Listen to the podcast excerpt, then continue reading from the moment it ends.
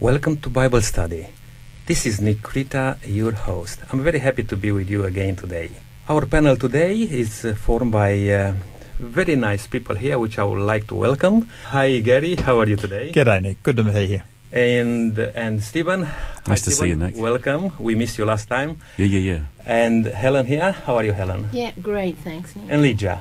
How are you, Hello. Lydia? I'm good, thank you. Look, I'm very happy to have you with us today here, and thank you for taking a bit of your time to to come and share from the Word of God. And uh, our topic uh, today is again around the role of stewardship, and we talked about uh, stewards of the grace of God, you know, stewards of the materialistic things uh, which God asks us to to manage.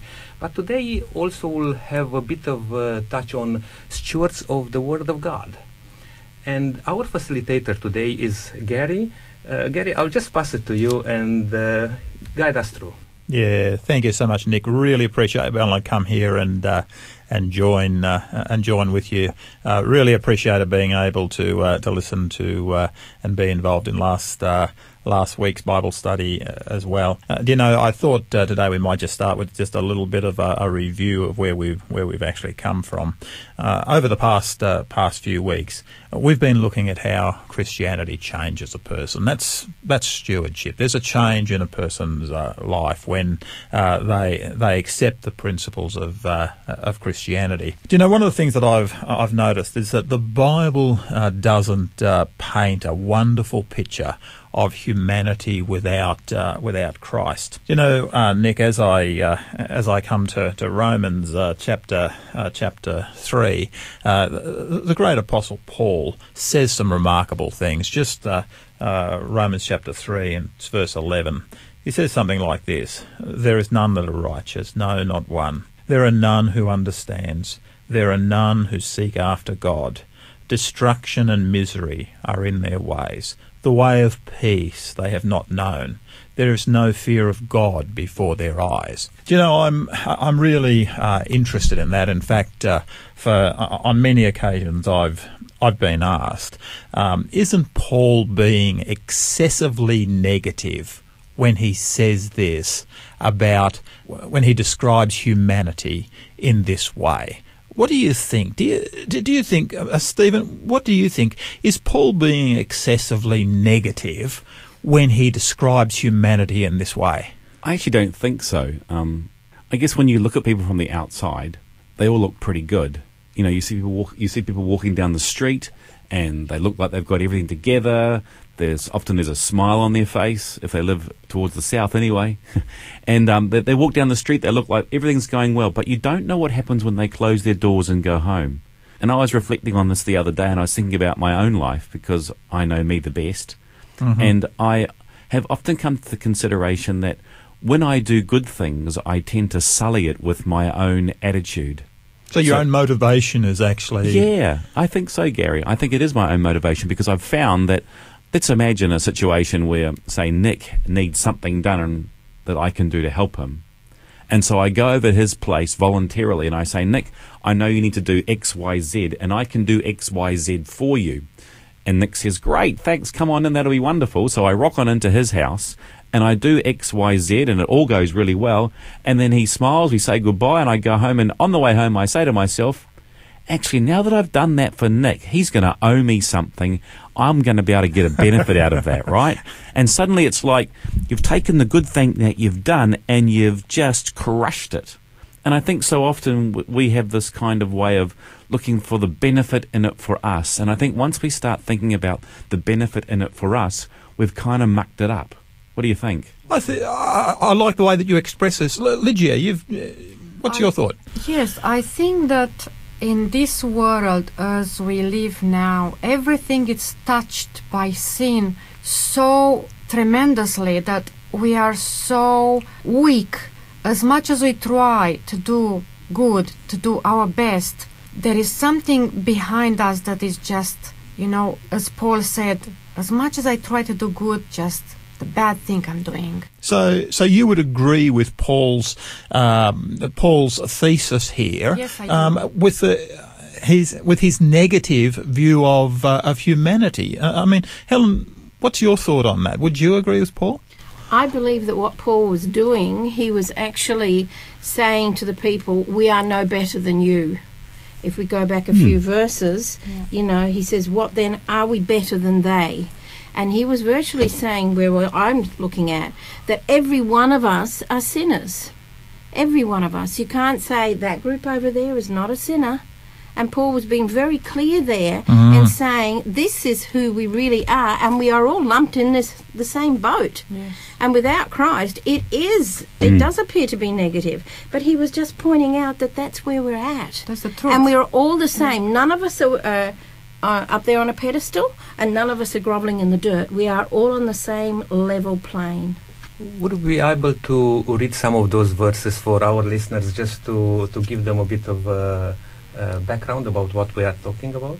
Um, certainly, uh, certainly, uh, Paul uh, is um, i- i- in Romans chapter three is giving a uh, his explanation, his understanding of of a humanity, both those who have been brought up in a religious condition and those who have been brought up in a uh, in a non-religious uh, manner, and he seems to group them all uh, all together. So Romans chapter three is the is the passage that I'm referring to, and.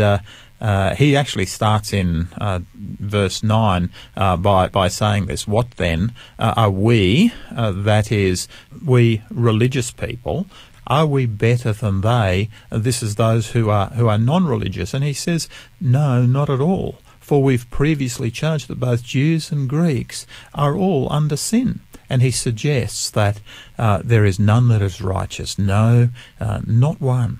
There is none who understands. There are none who seeks after God. Destruction and misery are in their ways. The way of peace they have not known.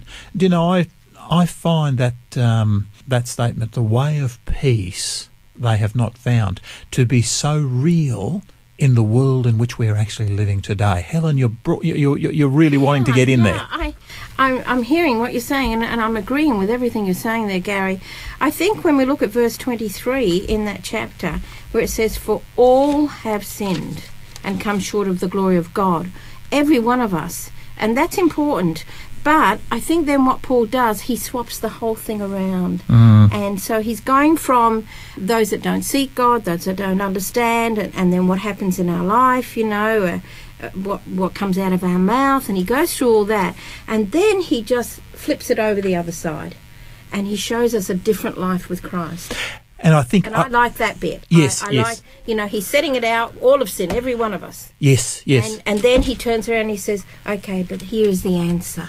Exactly, and I think that I, I I think it's so important though that what Paul actually does is identifies the problem Absolutely. before he actually moves to the mm. solution. He he actually comes and he says all of humanity has a problem.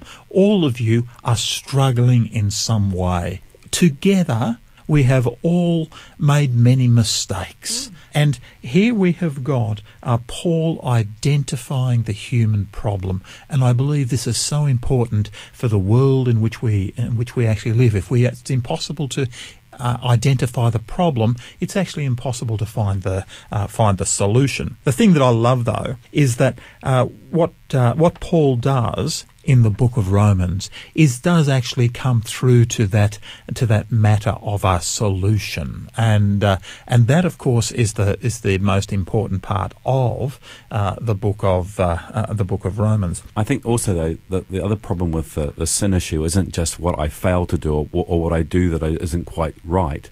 It's that we don't actually reach the high calling that God places on our lives. Mm-hmm. So God wants us to live at a certain level, but we don't actually make it there.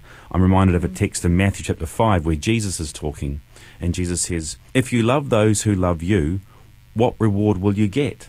Are not even the tax collectors doing that? And if you greet only your own people, what are you doing more than others? Do not even pagans do that? It's like he wants us to live at a certain level and we don't make it to that level. So it's not just I muck up the things that I do or I sully them with my, my motivations and my thoughts about what I've done. It's I don't actually even get to where he wants me to be. Yes. And so that means that I actually do need something that is beyond myself to be able to help me out, you know? Indeed, indeed. Yeah. Helen, any any more thoughts? Well, I yeah, I'm agreeing with you all here. Um, but the thing is that we need to get to the point where it, it is the motors of the heart, isn't it? It's the heart, and that came, comes out in our study this week um, when when we look at transformation and we look at the renewing of the mind. And it's know. it's interesting, Helen, that you bring up this issue of transformation because that is actually where I actually wanted to go to now. Because one of the passages that uh, we looked at in this uh, week's study uh, is this issue of transformation. Paul points out what the problem is in uh, in Romans chapter three. He he he works through a a process. And then in Romans chapter 12, he talks about this issue of transformation. Now, in I think of uh, Romans chapter 12, and uh, it's verse 1 and 1 and 2. And this, of course, is where Paul is moving into this issue of transformation. I beseech you, therefore, by the mercies of God, says Paul, that you present your bodies a living sacrifice, wholly acceptable to God, which is your reasonable service. Do not be conformed to this world, but be transformed, here's that word, uh, by the renewing of your mind, that you may prove what is good and acceptable and the perfect will of God. Now, I, I'm interested in this passage because there's some there's some aspects of it that are a little bit strange to us in our particular context. I, I notice that it says here uh, that you present your bodies a living sacrifice. Now, that phrase is a bit uh, foreign uh, to us today. Stephen, what is Paul actually meaning here when he says, you know, present your bodies a living sacrifice? I mean, what was the context that Paul was talking in? Well, I guess his Jewish readers would have had a very good understanding of what he was talking about, um, particularly, or not so much readers, but listeners. Um, and I suspect even those who weren't Jewish would have had a good understanding about what sacrifice was, because sacrifice was, was part of many different religious organizations in those days. And so they knew that that meant taking something and causing it to die in order to, in some religions, appease God. Yeah? And um, so when he says um, being a living sacrifice, that's a little bit different because um, something isn't going to die, it's going to live. So, how can I live as a sacrifice? Doesn't that mean that I'm going to have to put aside those things that I might normally want to do for myself in order to be able to do something for God and the people that He loves, which is everybody, because everybody is loved by God? How does that sound? Yeah, yeah, yeah, yeah. Uh, Nick, If I could just uh, jump in there for from another point of view, when you talk about uh, living sacrifice, is something which you need to surrender, you know. Hmm. And in this context, God is asking us, or Apostle Paul is pointing out that we need to surrender our hearts, and that will be a sacrifice because in these days we are people who love ourselves you know who, we love what we like or what we want to do but god is calling us to change ourselves and he's happy to give us some direction some guidance and i think yeah, can i read also uh, one uh, verse from um, chapter uh, 8 in romans yes. and yeah. verse 21, New King James uh, Version, because the creation itself also will be delivered from the bondage of corruption into the glorious liberty of the children of God. Through Jesus Christ, we are called to be renewed. And how can we do that? Not just uh, saying, yes, yes, that's uh, very nice what says there in the Bible, Mm. but when we have to put it in practice, it depends on us. And we can do this through the help of Jesus Christ. I think the transformations that Paul is suggesting here doesn't take place unless I have a daily relationship with God. Mm. I have to surrender myself every day and every minute to Him. Mm. And whenever I make a mistake, to say, Lord, I'm sorry, I just can't do it. You have to do it in me. Through my own power, I cannot do anything Yes. without Him, without Christ. Yes, yes. You, you know, it's, it's really interesting. That was actually taking me to what was going to be my my next question. And the next question is, of course, how is this transformation possible? And that's the direction we're actually moving. And it's so important that we actually deal with that um, uh, with that particular question. Helen, you're breaking. you know, you're, you're busting to actually come in on this one. It answers what you just said. How does it come about? That very verse that you quoted gives us the answer right there. Paul says, by the mercies of God. He starts that whole thing. By the mercies of God, that you present your bodies a living sacrifice, wholly acceptable unto God, which is your reasonable service. And the next one says, and the perfect, the will of God. So, right throughout those two verses, to me it's like a bookend. I, I tend to look at some of them like bookends. The first part of that bookend is the mercies of God. And the, the last part of the bookend is um, acceptable to God and the will of God. And in between, that, you know, where you have your books, in between that, this is the way I look at things, in between that, our part is to present ourselves, you know, and that's the living sacrifice. We want to give everything to Him our mind, our spirit, uh, you know, our thoughts, everything that we have is from Him in the first place. So this is And total dedication, total commitment, come o- Absolutely, a, a totality. Yes. Yes. Yes. He is the centre, but he is also round about us as Mm. well. And and to be totally immersed in him. Uh, I think of his love like a great big vat. You know, you know these vats that you get, and I have in mind that God can pick us up and dip us in His vat of love, so that it's, when we come out, it splashes over everybody, and mm. and you know, it's just being totally immersed in Him, and it's the mercy of God. It's not us.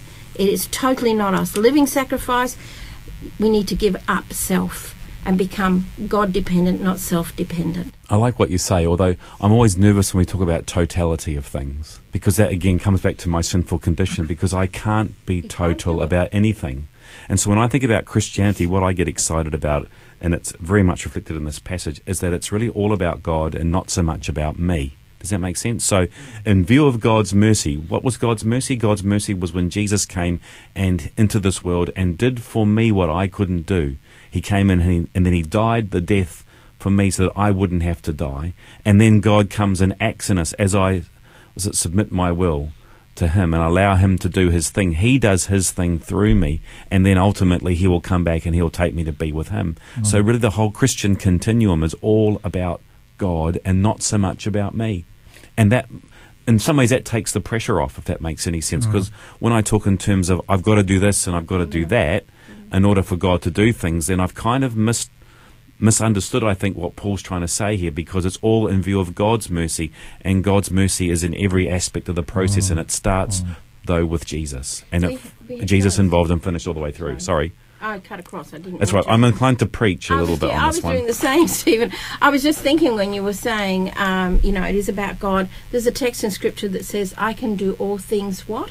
Through Christ. Through Christ. Yeah. You know, you, you're saying about the total part of it. Mm. That only has got to be through Christ, Him Yeah. and Him alone. Yeah, so it's and Him. I can yeah. do all things through Him, and we need to believe that Yeah. that He will bring us to that state. But it's, I like to think it's not so much me, it's actually Not Him. So it's not me All doing, Him. it's Him doing through me. And that takes the pressure off. Have I done a good enough job of this?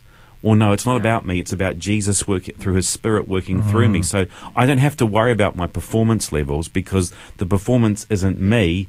In some respect, I'm kind of a marionette because that's what I choose to be so that God can work through me. So when I, I like to say, when I screw it up, that's, yeah, I'll take credit for that. If I get it halfway right, then I'll, let's give God the credit for that. Mm-hmm. I, I, it reminds me of a statement I read a long time ago. It said, Before you know Christ, it is all of self and none of thee.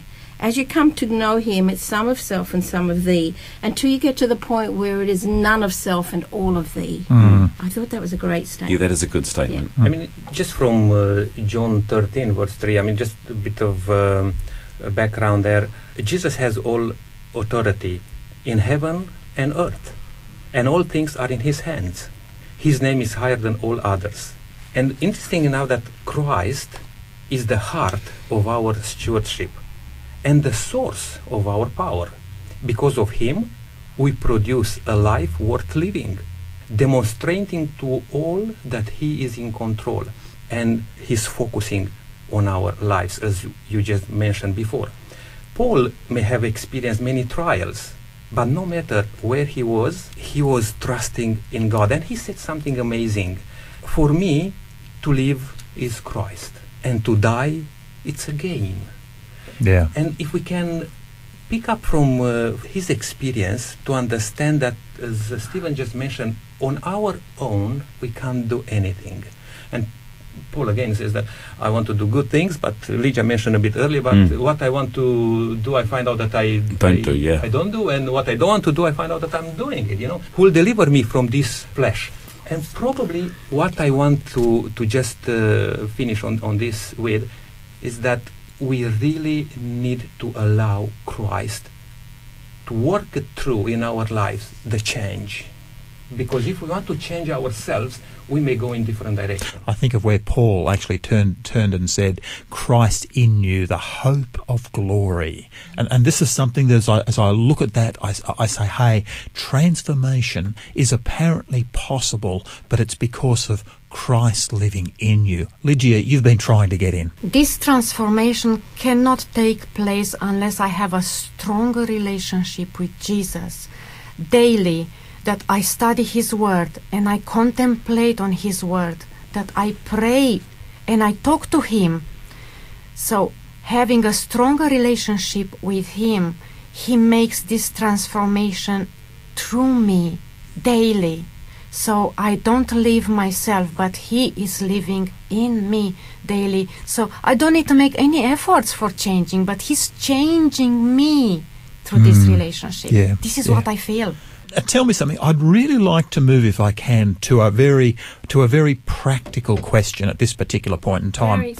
Um, Nick read out a text. that said, For me to live is Christ and to die is gain.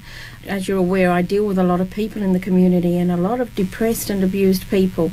I'm just concerned, I don't want people to misunderstand. If this is a priority for living that Paul's talking about, he said to live as Christ, to die as gain. It does not mean dying as in death physically. Mm, I just want to point that out. It means dying to self. Yes, yes, know, yes. And um, yeah, sorry to Uh, come well, I across, mean, but just- that's important. We, we, yeah, we certainly don't want Yes. to miss uh, No, I don't want people to interpret misunderstand. things. But what I would like to say Yes. that we live in a dying world. We are we are uh, people who are not here forever. But sometimes it looks like that we are here forever with everything what we do, with our concentration, with what we gain, with what where our uh, focus is. And Paul certainly he refers, in my uh, opinion, he refers also to the uh, short span of life on this earth. You know, I mean, if God is calling, uh, He knew that He will uh, He will be taken to experience of dying because Jesus told them that they all will will, will suffer, all will follow Him, Mm. even in death, in a physical death, and that's I believe Paul refers to the physical death here doesn't mean that uh, because he said to die it's again why because he has jesus in his life Yeah, and that's the that's the crux of it. It's fine if you have Jesus in your life, but you know there are a lot of people, and some of our listeners would be thinking about that. And um, having gone through a depression myself in the past, if somebody said to me to die is gain, and I was at that point, I'd be saying, "Well, hey, I agree totally." You know, and we've got to be very careful here that you know it's dying to self, and yes, looking to a new world down the track. Yeah, know. no, look, that's, So- that's so important dying actually. to, to my, pick that. dying to, to self, it means is uh, not my will is to be done, but His will in my life. So- Let's let's come if we can. I'd really like to move to some some practical examples if we possibly can, because so far what we've what we've said is that there's a a human condition. Paul pointed out that there's a human condition where there is, according to Paul, uh, there is no one righteous out there, and yet he presents a transition that can occur through Christianity. It's summed up with Christ in you, the hope of glory. And then uh, he, he again writes, this time he's writing to the Galatians, and he's talking about the impact of uh, Christ living in a person. And it's called uh, the fruit of the Spirit, and it's found in, in Galatians chapter, chapter 5 and verse 22. What sort of changes occur according to Paul when Christ is actually comes into an individual's uh, uh, life? And uh, Galatians five twenty two says uh, says this. But the fruit of the Spirit is love, joy, peace, long suffering, kindness, goodness, faithfulness, gentleness, self control. Against such there is no law. This fruit of the Spirit, you know, these are the diametrically opposed to those things which he has previously listed as people struggling with in this uh, this world. Now, these fruit that are a result of the Holy Spirit living in me love, joy, peace, long suffering, kindness, goodness, faithfulness, gentleness.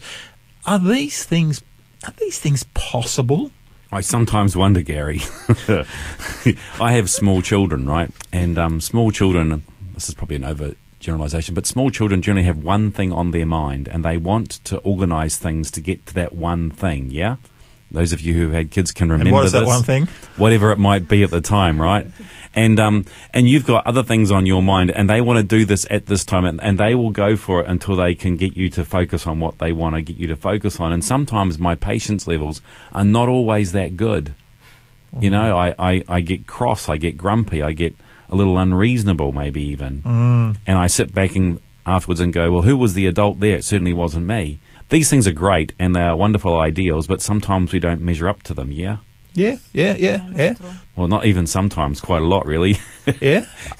Is there a trend? The yeah, yeah, that's right. It is good for the soul. And yet, Paul is suggesting here, in some way, that it's almost as though the natural result of the Spirit in a person's life are these things. Is he being reasonable? Well, I think he is being reasonable, but at the same time, he also recognizes that these things aren't evident all the time. Um, the Bible recognizes this. My, my great um, fallback position is found in 1 John 1 9, you know, where it says, If we confess our sins, he is faithful and just and will forgive us our sins and then cleanse us from all unrighteousness. Mm-hmm. And that mm-hmm. gives me great confidence. So, yes, the Spirit will do those things in my life um, as I submit to Him, if I can use those kind of words. Um, but the reality of life is that I'm not always in a position of submission. And okay. I fall back into the reality that, you know, I'm not always so patient, yeah? Mm-hmm. I'm not always so loving. I'm not always so kind. I'm not always so, all those list of things there that are in Galatians chapter 5. And um, so I'm very glad to know that there is a God who will forgive me when I, when I let him down. Nick, Lydia? It's, it's interesting about uh, submission here. You, Stephen, just mentioned. Can I just share very briefly a bit of a bit of my story? I was a smoker at some point in time in my life, and I was trying so hard to give up smoking, mm. and for a long period of time I couldn't do it. Yeah. For one year, I didn't buy any cigarettes, but I was still smoking the same because my friends around me always will give me a cigarette and uh, keep smoking until I decided to give it to God. And I pray to God and I surrender. Mm. And I said, God, you know that I want to give up this, but it's not in my power, but you can do it. I can testify to you right now that even before I tried many times to write it in my diary, you know, the dates where when I gave up uh, smoking, I couldn't do it because I picked it up again and again. But after I surrendered to God, I don't even don't know right now when was that time, but never I touched a cigarette, and for the last 30 or 40 years almost. Hmm. Why? Because I give it to God, and God brought the victory in my life. Hmm. And that's what I think in when we talk in regard to those ideal principles, you know, in our lives to to uh, show our love and the fruits of the Spirit. You can't show the fruits of the Spirit without the Spirit in you. Exactly. Uh, uh, we have to invite the Holy Spirit in our lives and ask the Lord to sanctify our hearts through the Holy Spirit. And through this sanctification, God, Jesus can make possible everything in our life. The transformation starts from within.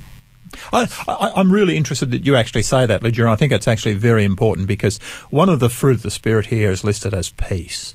Do you know? And I'm just really conscious that I, I, live in a world. I'm a I'm a minister of religion, which means that I uh, I, I, get to, to contact and I get to talk to to a lot of people.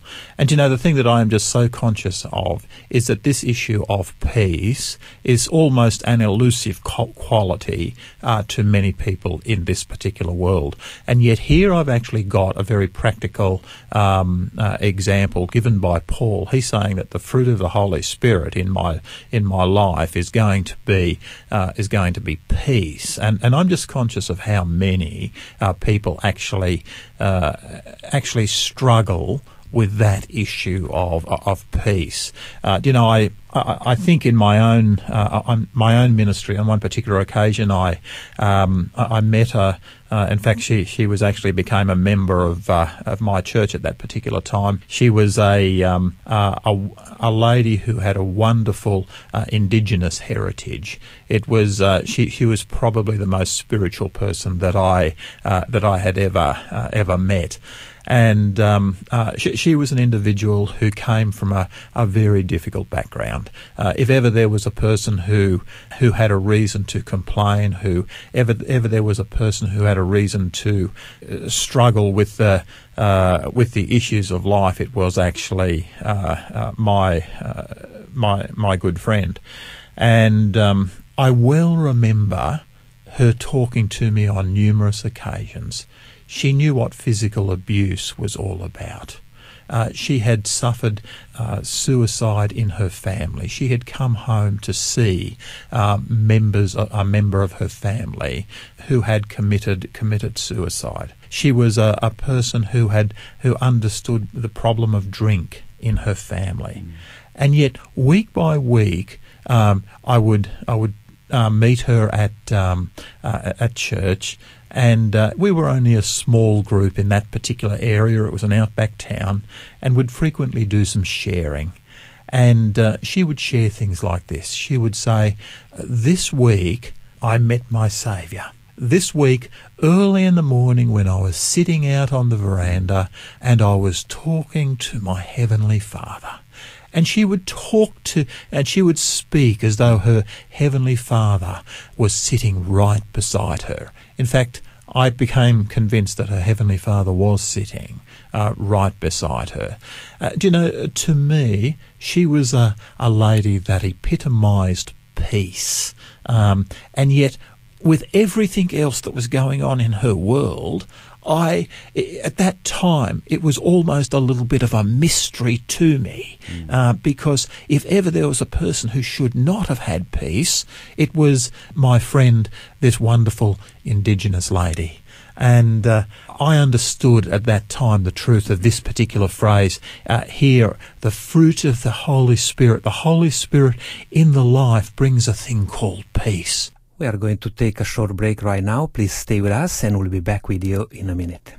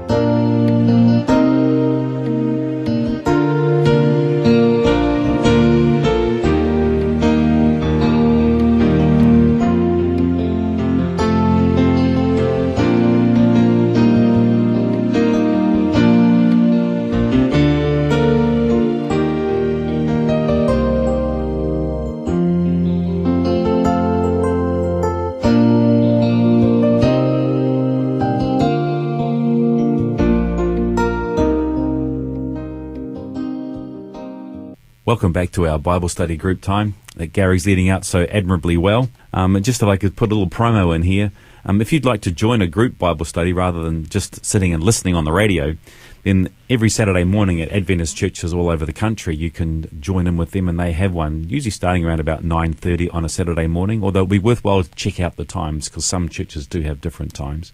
Here in Adelaide, there are a number of churches where you could attend, but if I could just point out three of them. Uh, down in the south of Adelaide, there's a, ch- a, larger church called Morphett Vale on Pimpala Road, and they start at 9.30 in the morning. Um, in the city, in the CBD on um, Angas Street, there is Adelaide City Church, and they also start at 9.30 in the morning, and perhaps towards the north, in Para Vista, they start at 10, but their Bible discussion starts around about half past 11.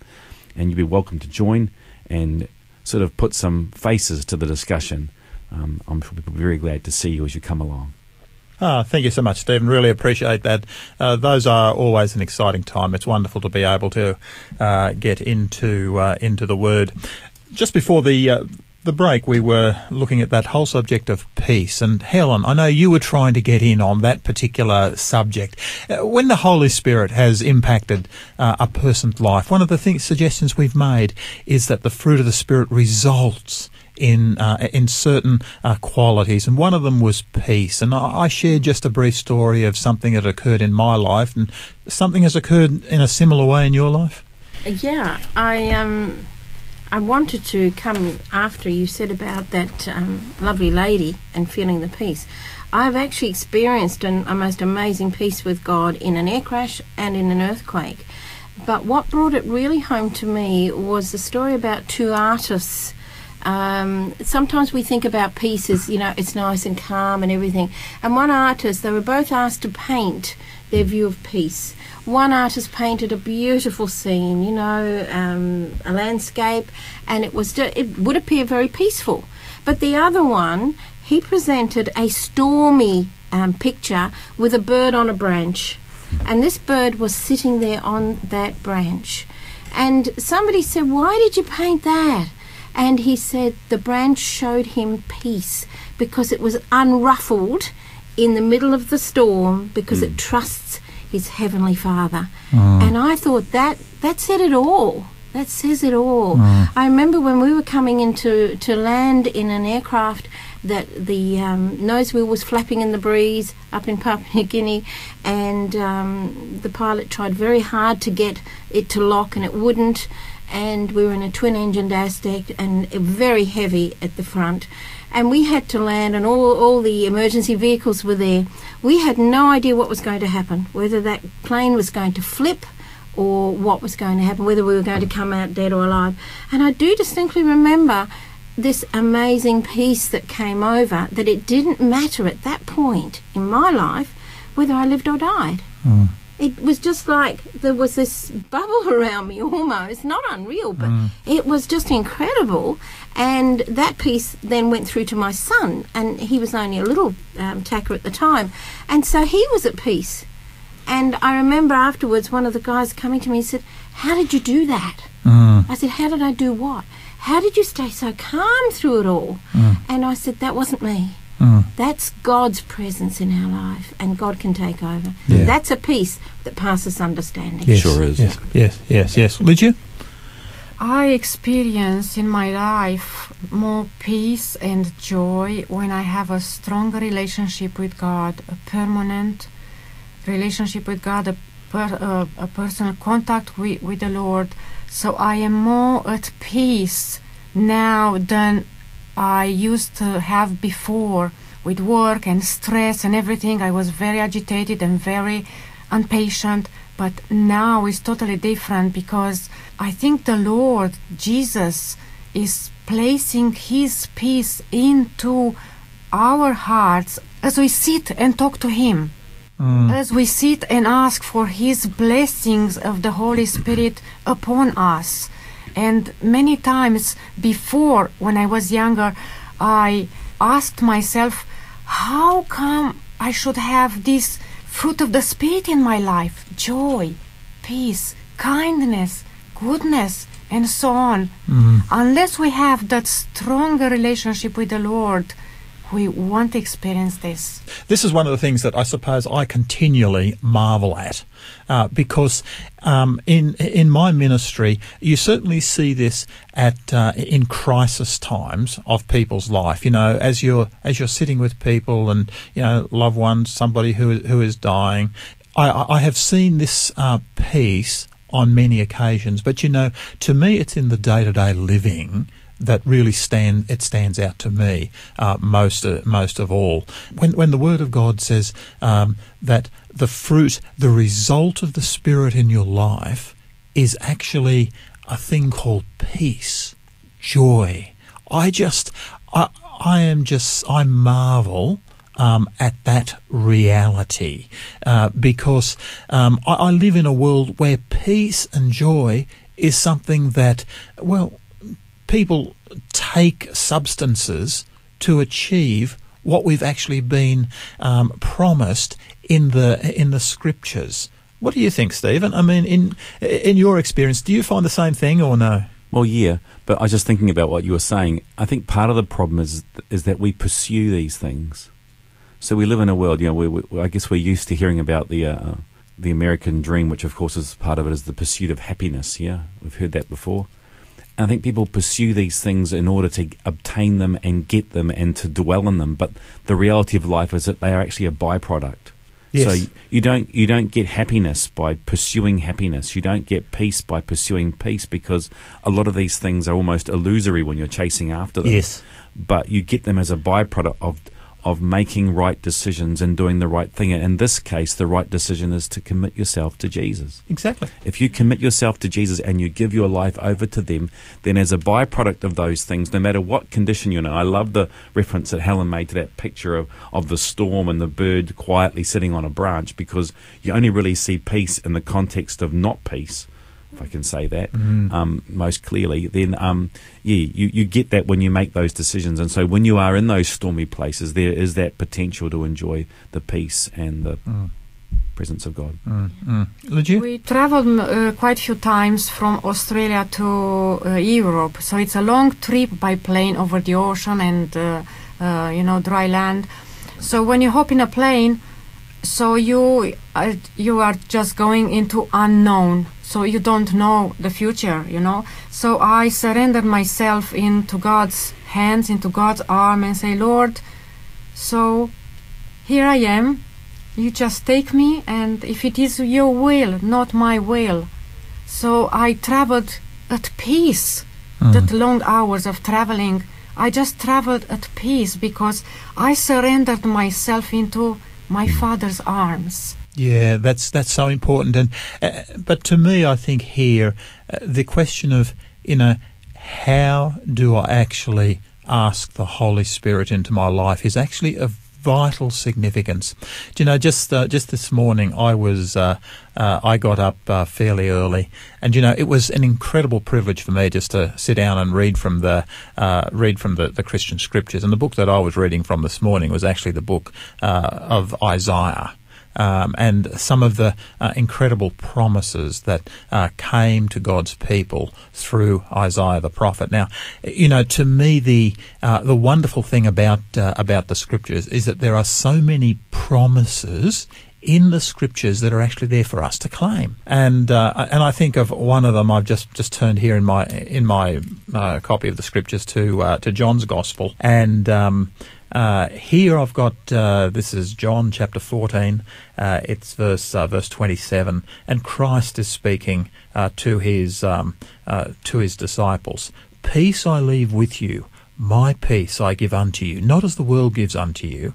Let not your heart be troubled, neither let it be afraid. This is a this is a wonderful promise that's actually there for me to claim. And you know, this morning as I was uh, just sitting in a in a quiet time, uh, just praying to my to my heavenly Father, just reviewing some of the uh, some of the promises of scripture, scripture, I was once again convinced of the reality of uh, the of of seeing God's promises uh, fulfilled in my life, and I am so thankful that we have got the promises of God. How does a person um, receive the Holy Spirit?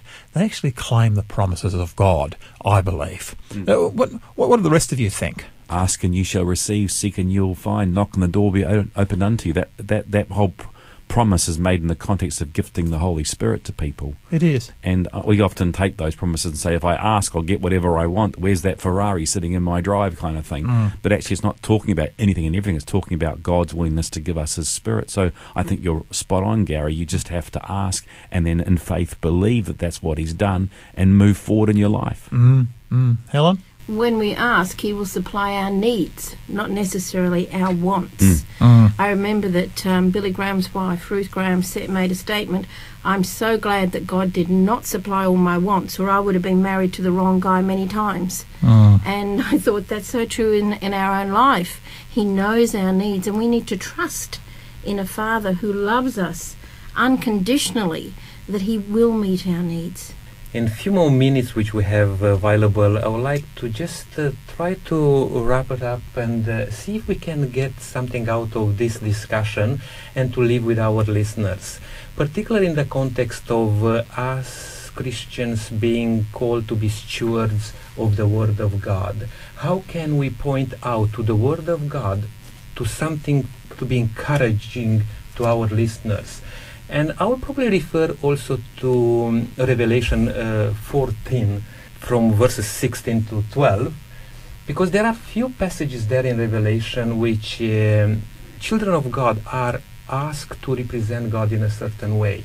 We are called here also to bring a warning, if you like, to to our neighbors. Would you like to just guide us through through these points uh, as we're trying to close? Thanks, Nick. I, I think you're you make a very good point there because what you're actually uh, bringing up is the subject of the Christian's attitude to the Word of God. From uh, from the earliest days, uh, the Christian Church has uh, has believed and has maintained a uh, the Scriptures as being a a powerful sword according to according to Paul. Uh, he, he terms it um, uh, a, a two-edged sword, one that is able to be quick and powerful. And you know, I uh, I am conscious that as we turn to the Word of God, what we discover are the promises of God, and in the promises of God. Uh, we've actually got incredible power. They are actually there for us to. Uh, they are actually there for us to, to claim, and uh, I I would certainly refer our um, our listeners to the uh, to the scriptures uh, and to the to the word as it's been given to us. I believe that um, uh, you know our study really is to do with stewardship, and stewardship. Uh, one of the roles is sharing that message, isn't it? I read a statement by David Livingstone. It said, I place no value on anything I have or may possess except in relation to the kingdom of God. If anything will advance the interests of the kingdom, it shall be given away or kept, only as by giving or keeping it I shall most promote the glory of Him to whom I owe all my hopes in time of eternity. So, what we can do as Christian stewards is to receive God's gifts, and they're in the form of the promises, Gary, as you mentioned, but use them responsibly, share them lovingly, and return them to God to advance His kingdom. Mm. And then we are stewards, good stewards. In Revelation, we have the three angels' messages, and um, the first message, message it says in Revelation 14, verse 7, it says, Fear God and give him glory, because the hour of his judgment, judgment has come. Worship him who made the heavens and the earth, the sea and the springs of water. It means the angels present this, the truth message that uh, they have been called and we are being called to proclaim to the world. I think the solemn uh, message and uh, it's a it's a, a of a great importance to proclaim uh, Jesus' love into the world, and um, uh, if we proclaim Jesus' love into the world, it means God is working with us towards His message to bring people out of the world into His kingdom, because Jesus loves everybody. I think that's right. He does love everybody. As I reflect on this whole idea of being stewards of the word that, that Nick's kind of referred to, it strikes me that um, the key thing to think about is that the the Bible teaches us stuff about God, I suppose, and God's interaction with people. And as you reflect on God's interaction with people, you find at its very core that there's this attitude of love towards the people that he interacts with. Sometimes the stories are hard to understand, but nonetheless there is this love driver. And as we th- as we think about that, as we think about the idea that the Bible teaches us or gives us instruction and teaching, I, I always draw back the idea that at the very center of all those teachings is the person of Jesus. Um, if Jesus isn't at the center of the teaching that we get from the Bible, then we can't be stewards, because stewards um, are people who are responsible to share things or to look after things or to tend to things in acting for their master. And who is the master? The master is Jesus. And so Jesus is at the core of everything. And he's at the core of the Bible and he's at the core of our behavior and the way we live as a result of our interaction with the Word, because that's where we discover who God is and we see God in Jesus. And so I, I guess the next thing I would say is that means that the way I live ideally is going to be a way that will show who Jesus is to those around about us. And that's because of my connection with him and my connection mm-hmm. with the word. I think that, I think that's what it means to be a steward of the word. It's to show who Jesus is to those around about us because of my time that I spend in it. Otherwise, they're not going to know, are they? Mm. And they're not going to mm. see. Um, one person said many, many years ago that sometimes we are the only Bible that people will ever mm. get to read. And so the question then becomes, what do they see? They they want to see Jesus in me. And I think that's probably what it's all about, really. One theologian said that um, the wonderful thing about Christianity is that it's not a whole bunch of really good ideas, but it's a whole bunch of really good ideas that find their source in Jesus. And if there is no Jesus, then Christianity's got nothing to say. It's got nothing to share because Christianity, the sum and total of it, is all about Jesus, and that sharing is seen from what we find in the Bible and in how we interact with each other. All right, let's uh, let's uh, let's see if we can bring together everything that we've uh, we've been saying to, to to this point in time. This week's Bible study has really encapsulated a number of very key points. We started by looking at Paul's view of humanity. What is Paul's? What does? What is humanity really, really like? And uh, it. We looked at a very negative picture in some ways as to what uh, what humanity is actually at, and yet we were able to transform. Uh, we were able to move later in the same book and look at that passage where uh, Paul speaks about a transformation that is able to take place. We've seen the the way that transform, transformation takes place is through the work of the Holy Spirit in a person's life, bringing gifts into an individual's life that otherwise uh, would not be uh, uh, would not be possible. I, I, I suggest that there there have actually been many examples of how lives have been changed uh, through the empowering of these uh, of these gifts. So we find that within the scriptures we we find this wonderful uh, promise that has been given to us by by God. But that's just my thoughts. Tell me what. How would you sum up this week's Bible study, uh, Stephen, Helen, uh, Lydia? I think Christ at the centre. If you wanted me to go for one little phrase, I'd go for Christ at the centre. He's at the centre of everything. He's at the centre of the Bible. He's at the centre of the things that we learn in the Bible, and he's and he was at the centre of our lives as well.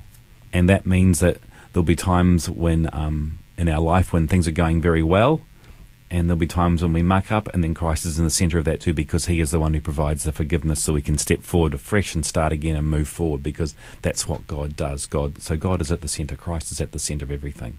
Yes. Very good. Just to complete this, it, Christ is the center. Is in my life, of my life. Mm. I wake up with Him, and during the day, in everything I do, I do with Him. Every minute, every second, I have a vertical connection with the Lord permanently. And I'm praying when I'm driving, and I'm praying when I'm cooking, and I'm praying when I'm exhausted, and and I ask for His power because to my own power I cannot do anything. Mm. Helen? um, s- I sort of went, oh, when Stephen started to speak, because that was exactly what I was going to say, Stephen. I Yay. believe, yes, the whole Must be the whole crux of this this study is that Jesus is the centre. If you visualize a wheel, you know, he is the hub. He is right there, and from him, everything. If he's the centre of our life, from him, everything radiates out from him. And, and it should affect all our actions, mm. all our thoughts, and our relationships as well. Mm. And I agree with Lydia, you know, it needs to be a vertical connection as well as a horizontal. And the letter love is exactly that mm. L from the Father to us and then us to others. And I think that really is the crux of our. I would like to say also that uh, as we understood that we can't do anything without Jesus, that means that we have a great responsibility to be called the stewards of God because we are here to represent Jesus in front of many other people. And how difficult it is sometimes to try to be a um, good person not having the power behind you, you know. But in this case, if we have Jesus with us, then He will speak through us. And if we misrepresent, then we should ask ourselves, you know, to see, am I connected with the source, or I'm just thinking that I'm connected? And sometimes we can live a very routinely Christian life in these days and not having the power of Jesus in us. I'm just wondering, uh, just to, to finish, do you know the way that um, um, that we have this this peace, these gifts of the, the Holy Spirit in our lives, uh, is actually through prayer. And I'm, I'm just wondering, Helen, how would you feel about uh, Yeah. about praying possibly and just asking? There may be a listener out there right now who may be saying, "Hey, I'd love to have the peace of God." In my life, I, I'm just wondering, would you just like to, to pray and maybe um, ask that the uh, that, that the Lord's peace will be with that particular individual? Yeah, absolutely, Gary. Let's just pray. Loving Heavenly Father, the very words, our loving Heavenly Father, may that shine in our lives. Mm-hmm. I thank you, Lord, that the opportunity we have of sharing with the listeners today and amongst ourselves the wonderful, wonderful revelations from your word. Mm. I pray, Lord, that there is someone listening today that has a need so great, Father, that we don't know it, but you know it. I pray that as they're listening right now, that they will be willing to submit their life to you, mm. that you will transform them, and that they will experience the love and the joy and the peace that only you and your Spirit can give. Mm-hmm. Bless each listener, Father, and bless each one as they go about their daily work. May their thoughts turn to some of the thoughts that we've shared with them today, and may we all be good stewards of your word, sharing the love that comes from above out to others. I pray in your precious name. Amen. And this was uh, Bible study. Thank you for being with us today. We invite you to come back and uh, listen to the next subject next week. Uh, until then, may God bless you and keep walking in the footsteps of Jesus.